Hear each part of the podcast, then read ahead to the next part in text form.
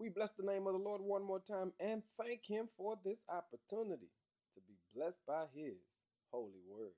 Hey, family, don't forget this is a partnership. Help me spread the good news by sharing this message with at least five people.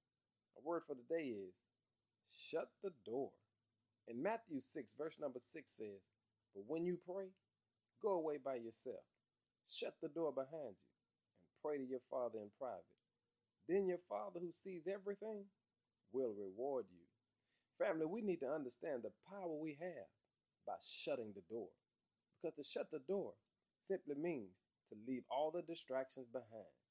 And in every life, we need to make time to get in front of God by ourselves. How do you do it? You got to learn how to shut the door. Shut the door on negativity. Shut the door on the cares of this world. Shut the door on corona. Shut the door on anything that'll interrupt you from spending time with God. Because when you do that, you're in place that God can connect the dots for your next assignment that God can show you the way of how to get out of what you've been dealing with. But to do it, you have to learn how to shut the door. There are no children, no electronic devices, no bills, no cares of this world that can come in after you shut the door. You know what that means? When you pray, you go away by yourself.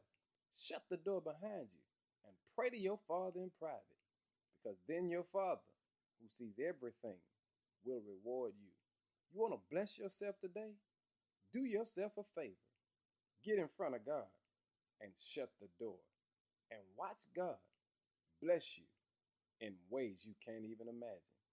There's power in shutting the door. Now give God some glory. In Jesus' name, amen.